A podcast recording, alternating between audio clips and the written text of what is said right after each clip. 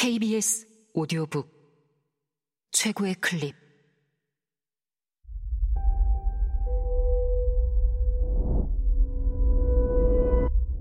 KBS 오디오북. 에밀리에게 바치는 한 송이 장미. 윌리엄 포크너 지음. 성우 김성희 읽음. 그녀는 오랫동안 알았다. 우리가 다시 그녀를 보았을 때 그녀는 머리를 짧게 잘라서 소녀처럼 보였다. 교회의 생유리에 그려진 천사들과 어렴풋이 닮은 비극적이면서도 평화로운 모습이었다. 시 정부는 보도 포조항공사와 관련된 계약을 체결했었는데 그녀의 부친이 세상을 떠난 그해 여름에 그 공사가 시작됐다.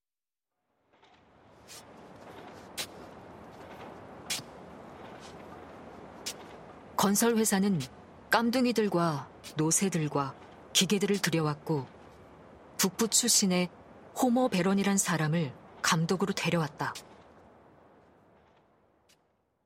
그는 덩치가 크고 거무튀튀하며 몸놀림이 재발랐고 큰 목소리에 얼굴보다 밝은 색의 눈동자를 가지고 있었다. 어린 남자애들은 때를 지어 몰려다니며 그가 깜둥이들에게 욕을 퍼붓는 소리와 깜둥이들이 곡괭이를 들었다 내리치면서 부르는 노랫소리에 귀를 기울이곤 했다. 그는 금세 마을 사람 모두와 안면을 텄다. 광장 부근 어딘가에서 왁자한 웃음소리가 들리면 어김없이 호모 베런이 그 중심에 있었다. 얼마 지나지 않아 일요일 오후면 그와 에밀리 양이 말 대여소에서 빌린 사륜마차를 타고 드라이브를 즐기는 장면이 눈에 띄기 시작했다. 노란색 바퀴가 달린 한 쌍의 밤색 말이 끄는 마차였다. 처음에 마을 사람들은 에밀리 양에게 흥미거리가 생겼다는 사실을 반가워했다. 부인들은 그리어 쓴 가문 여자가 북부 출신 일용직 노동자를 진지하게 생각할 리는 없을 거야. 라고 떠들어댔다. 하지만 나이 많은 노인네들은 아무리 슬픈 일을 겪었다 해도 진정한 숙녀라면 노블레스 오블리주를 잊으면 안 된다고 여겼다.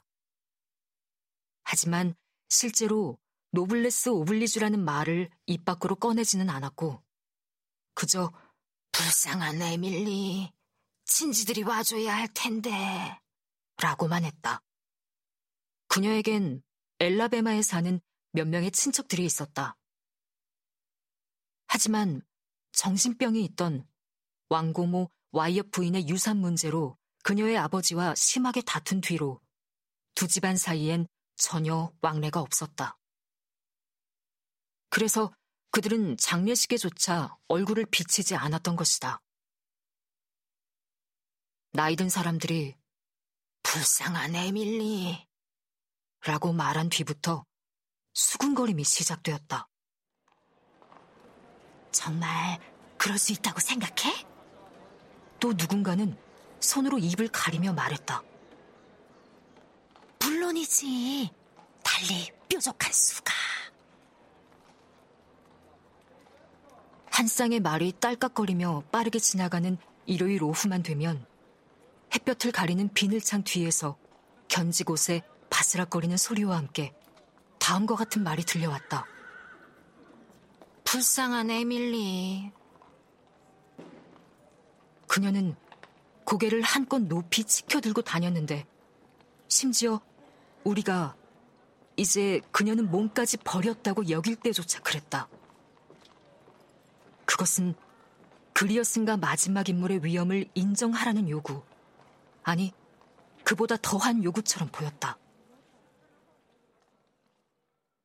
또한 속세와의 접촉을 통해 자신이 그 어떤 것에도 휘둘리지 않는다는 사실을 새삼 확인하고 싶어 하는 몸짓 같기도 했다.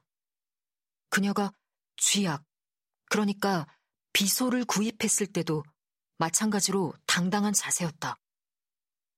그때는 사람들의 입에서 불쌍한 에밀리라는 말이 나오기 시작한 지 1년이 넘은 때로 당시 종자매 둘이 그녀의 집을 방문해 있었다.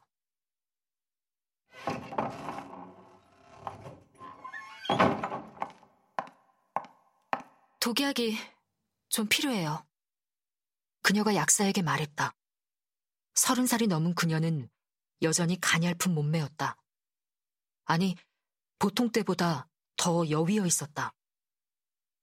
하지만 검은 눈은 차갑고 오만했으며 관자놀이와 눈 주변의 살은 긴장해 있었다. 마치 바다를 살피는 등대지기의 얼굴 같았다. 독약이 필요해요. 그녀가 다시 말했다. 예, 에밀리 양. 어떤 종류로 드릴까요? 쥐 잡을 때 쓰는 걸로 드릴까요? 그런 거라면 여기 있는 것 중 제일 좋은 걸로 주세요. 무슨 종류든 상관없어요. 약사는 여러 가지 이름들을 말했다. 코끼리까지 죽일 수 있는 것도 있습니다. 하지만 원하시는 게 비소. 에밀리 양이 말했다. 그것도 좋은 거겠죠? 비소. 그래요. 좋은 거죠. 아, 하지만 사시려는 게 비소로 주세요. 약사가 그녀를 내려다보았다. 그녀는 똑바로 선 채 팽팽히 당겨진 깃발 같은 얼굴로 그를 올려다보았다. 드려야죠, 물론. 약사가 말했다.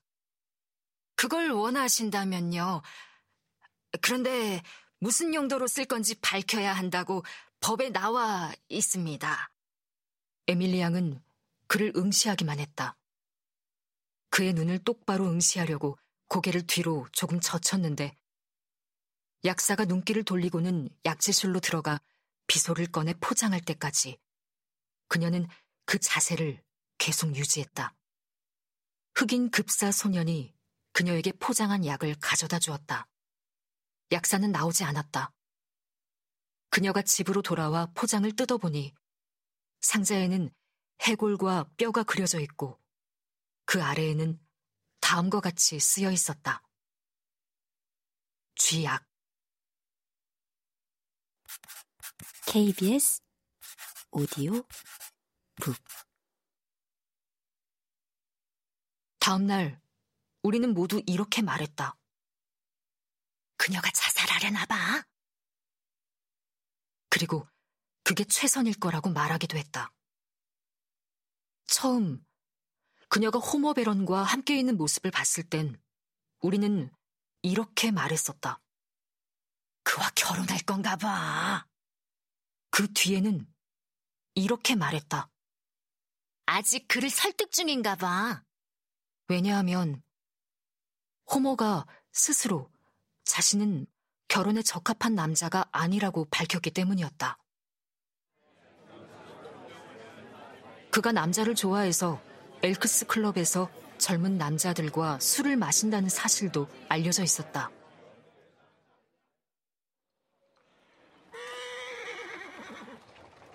그 뒤 우리는 그들이 일요일 오후 번쩍거리는 사륜마차를 타고 지나갈 때면 비늘창 뒤에서 불쌍한 에밀리라고 말했던 것이다. 에밀리 양은 고개를 높이 쳐들고 있었고 모자를 빗딱하게 쓴 호머 베러는 이빨 사이에 시가를 물고 노란 장갑을 낀 손에 고삐와 채찍을 쥐고 있었다. 그러던 어느 날 그들의 관계가 마을에 수치이며 젊은이들에게 좋지 않은 설레라는 얘기가 몇몇 부인들 사이에서 흘러나왔다. 남자들은 그 일에 끼어들고 싶어 하지 않았지만 결국 여자들의 성화에 못 이겨 침례교 목사로 하여금 그녀를 방문하게 했다. 에밀리안 가문은 성공회 신도들이었다. 그는 그녀와 면담하는 동안 무슨 일이 있었는지는 발설하지 않았지만 다시 방문하는 것은 완강히 거부했다. 다음 일요일에도 두 사람은 거리를 돌아다녔다. 그 이튿날 목사의 아내가 엘라베마에 사는 에밀리 양의 친지에게 편지를 보냈다. 그리하여 그녀는 다시 한 지붕 아래에서 혈족과 함께 지내게 되었고, 우리는 한 발 물러나 일이 어떻게 전개되어 가는지를 지켜보았다. 처음엔 아무 일도 일어나지 않았다. 그러자 우리는 그들이 결혼하게 될 거라고 확신했다. 우리는 에밀리 양이 보석 가게에 가서 은으로 된 남성용 화장실 용품 세트를 주문하고 각 용기마다 이니셜 HB를 새겨놓도록 했다는 사실을 알게 되었다. 이틀 뒤 우리는 그녀가 잠옷을 포함해 남성용 정장 1습을 구입했다는 사실까지 알아냈다. 우리는 말했다. 결혼을 했군! 우리는 진심으로 기뻐했다. 종자매 둘이 에밀리안 이상으로 그리어 쓴 가문 티를 내고 있었기에 우리의 기쁨이 더 컸을지도 모른다. 그리하여 호모 베런이 떠났을 때도 우리는 그다지 놀라지 않았다.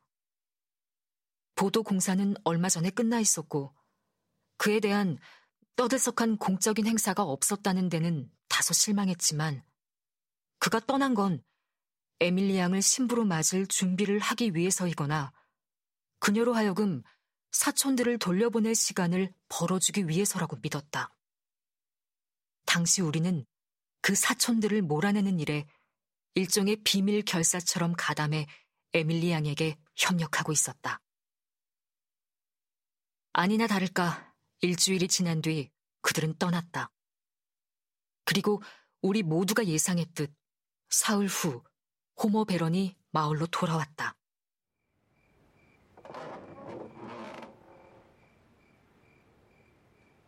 이웃에 사는 한 사람이 어둑해지던 저녁 무렵 흑인 남자가 그를 부엌문으로 들여보내는 걸 보았다.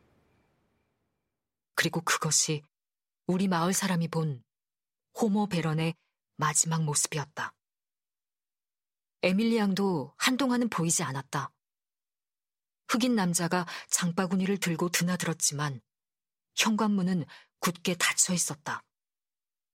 이따금 우리는 남자들이 석회를 뿌려대던 날 밤에 그랬듯이 잠깐 동안 창문에 앉아 있는 그녀를 볼 수 있었지만 거의 6개월 동안 그녀는 거리에 나타나지 않았다. 이윽고 우리는 그 역시 예상할 수 있었던 일이었음을 깨달았다. 여자로서의 그녀의 인생을 수없이 좌절시킨 부친의 기질은 그가 죽어서도 사라지지 않을 만큼 치명적이고 맹렬했기 때문이었다. 우리가 에밀리 양을 다시 보았을 때 그녀는 몸집이 불고 머리칼이 휘어지고 있었다. 그 다음 몇 년에 걸쳐 그것은 점점 더 휘어지더니 진행이 멈추었을 때는 후추와 소금을 섞어 놓은 것 같은 철회색을 띠고 있었다. 74살의 나이로 세상을 떠날 때까지 그녀의 머리칼은 활동적인 남자의 그것 같은 강인한 철회색을 그대로 유지했다. 그때 이후로 그녀의 집 현관문은 굳게 닫혔다. 40살 무렵부터 6, 7년가량 도자기 그림 수업을 진행했던 기간만 제외하고 당시 그녀는 아래층에 있는 여러 개의 방들 중 하나를 화실로 개조해 그림 수업을 진행했고 사토리스 대령 세대들이 딸이나 손녀들을 그녀에게 보냈다. 마치 일요일마다 꼬박꼬박 헌금함에 넣을 25센트짜리 동전을 쥐어주고 교회에 보내듯이. 그러는 동안에도 그녀는 세금을 면제받았다. 그러다가 새로운 세대가 시 정부의 등뼈와 정신이 되었고, 그림 수업을 받던 학생들도 자라서 하나 둘 그녀를 떠나게 되었다. 물감과 붓과 여성 잡지에서 오려낸 사진들이 담긴 상자를 들려서 그녀에게 아이들을 보내는 일은 더 이상 일어나지 않았다. 마지막 학생이 떠나며 닫혀버린 현관문은 다시는 열리지 않았다. 마을에 무료 우편 배달이 시작되었을 때 에밀리 양만이 자신의 집 문에 번지가 적힌 금속판과 우편함을 다는 것을 거부했다. 그녀는 그들의 말을 들으려고도 하지 않았다. 날이 가고 달이 바뀌고 해가 변하는 동안 우리는 장바구니를 들고 드나드는 흑인의 머리가 점점 휘어지고 허리가 굽어가는 것을 지켜보았다.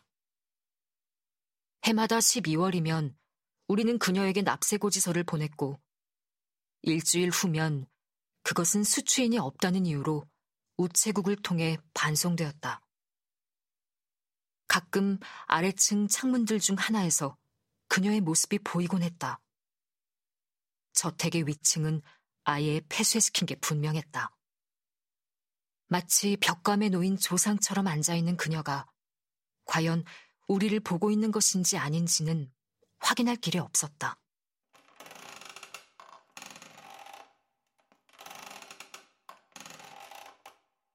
그렇게 그녀는 한 세대에서 다음 세대로 넘어갔다.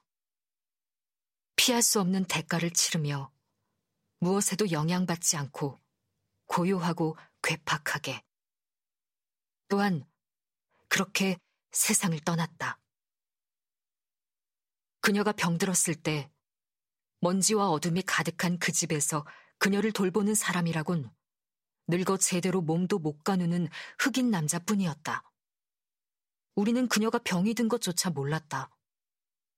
흑인 남자로부터 무언가 정보를 얻으려는 노력을 오래전에 포기했기 때문이었다.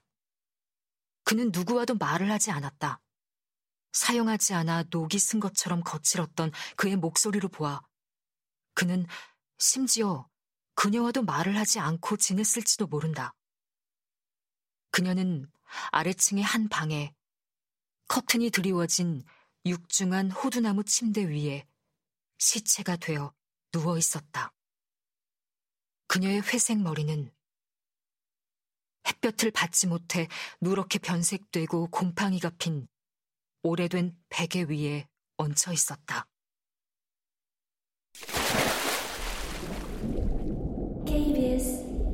오디오북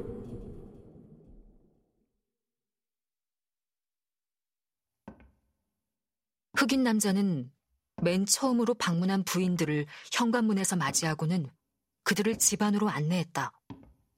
그리고 그들의 낮게 쉬쉬거리는 소리와 재빠르고 호기심 어린 눈길을 뒤로 한 채 모습을 감추었다. 집안을 똑바로 통과해 뒷문으로 빠져나간 뒤 다시는 나타나지 않은 것이다. 곧 종자매 둘이 들이닥쳤고 그들은 다음날 장례식을 거행했다. 마을 사람들은 꽃더미 아래 누운 에밀리 양을 보려고 찾아왔다. 에밀리 양 부친의 크레용 초상화가 상여와 낮고 음산하게 속삭이는 부인들을 생각에 잠긴 듯 굽어보고 있었다. 나이가 아주 많은 남자들은 현관 앞이나 잔디밭에 서서 마치 에밀리 양이 자신들과 동년배라도 되는 듯 그녀에 대한 얘기를 주고받았다. 그들 중엔 남군의 군복을 다려입고 온 사람들도 몇 있었다. 그들은 그녀와 함께 춤을 추었다고 믿고 있었으며 어쩌면 구애를 했을지도 모른다는 얼굴을 하고 있었다. 그들은 나이 든 사람들이 흔히 그렇듯이 시간의 수학적인 흐름에 둔감해져 있었다. 그들에게 과거란 희미하게 사라져가는 길이 아니라 결코 겨울이 찾아오지 않는 거대한 초원이었고 그 초원과 현재를 구분하는 것은 최근 10년이라는 좁은 병목이었다. 이미 우리는 위층에 40년 동안 아무도 본 적 없는 방이 있다는 것을 알고 있었고 그 방으로 들어가려면 완력을 써야 할 것임도 알고 있었다. 사람들은 에밀리 양을 품위 있게 땅속에 묻고 난 뒤에야 그 방의 문을 열었다. 문을 부순 완력이 방 안의 먼지를 퍼지게 한 듯했다. 신방으로 꾸며진 그 방 어디에나 얇고 매캐한 먼지가 마치 무덤 속 관을 덮는 보처럼 덮여 있었다. 커튼에 봉과 고리를 가린 빛바랜 장미색 밸런스 커튼 위에도 장미색 전등갓 위에도 화장대 위에도 우아한 크리스털 그릇들 위에도 그리고 새겨진 이니셜이 알아볼 수 없을 정도로 희미해진 은으로 된 남성용 화장용품들 위에도 그 물건들 사이에 막 벗어놓은 듯한 칼라와 넥타이가 놓여 있었다. 그것들을 집어들자 그것들이 놓여있던 먼지 쌓인 가구 표면에 남은 초승달 모양의 창백한 자국을 볼 수 있었다. 의자 위에는 얌전하게 개켜진 남자의 정장이 있었고 그 아래에는 침묵에 쌓인 한 짝의 구두와 벗어놓은 양말 한 켤레가 놓여 있었다. 그 남자는 침대에 누워 있었다. 한참 동안 우리는 그 자리에 서서 움푹 파인 그 해골의 환한 미소를 내려다보았다. 그 주검은 한때는 포옹하는 자세를 취하고 있었음에 분명했지만 지금은 사랑보다 더 오래 지속되는 자신을 저버린 일그러진 사랑마저 정복해버린 긴 잠에 빠져 있었다. 잠옷 아래에서 썩어간 그의 잔해는 그가 누운 침대에 그대로 달라붙어 있었다. 그의 위에, 그리고 그의 베개 위에도 끈질기게 견뎌온 세월의 먼지가 차곡차곡 쌓여 있었다. 그리고 우리는 두 번째 베개 위에서 머리가 놓였던 움푹한 자국을 발견했다. 누군가가 거기서 뭔가를 집어들었고 그것을 보려고 몸을 기울이자 그 희미하고 잘 보이지 않는 메마른 먼지 같은 것이 매캐한 냄새를 풍겼다. 우리가 본 것은 한 올의 기다란 철회색 머리카락이었다.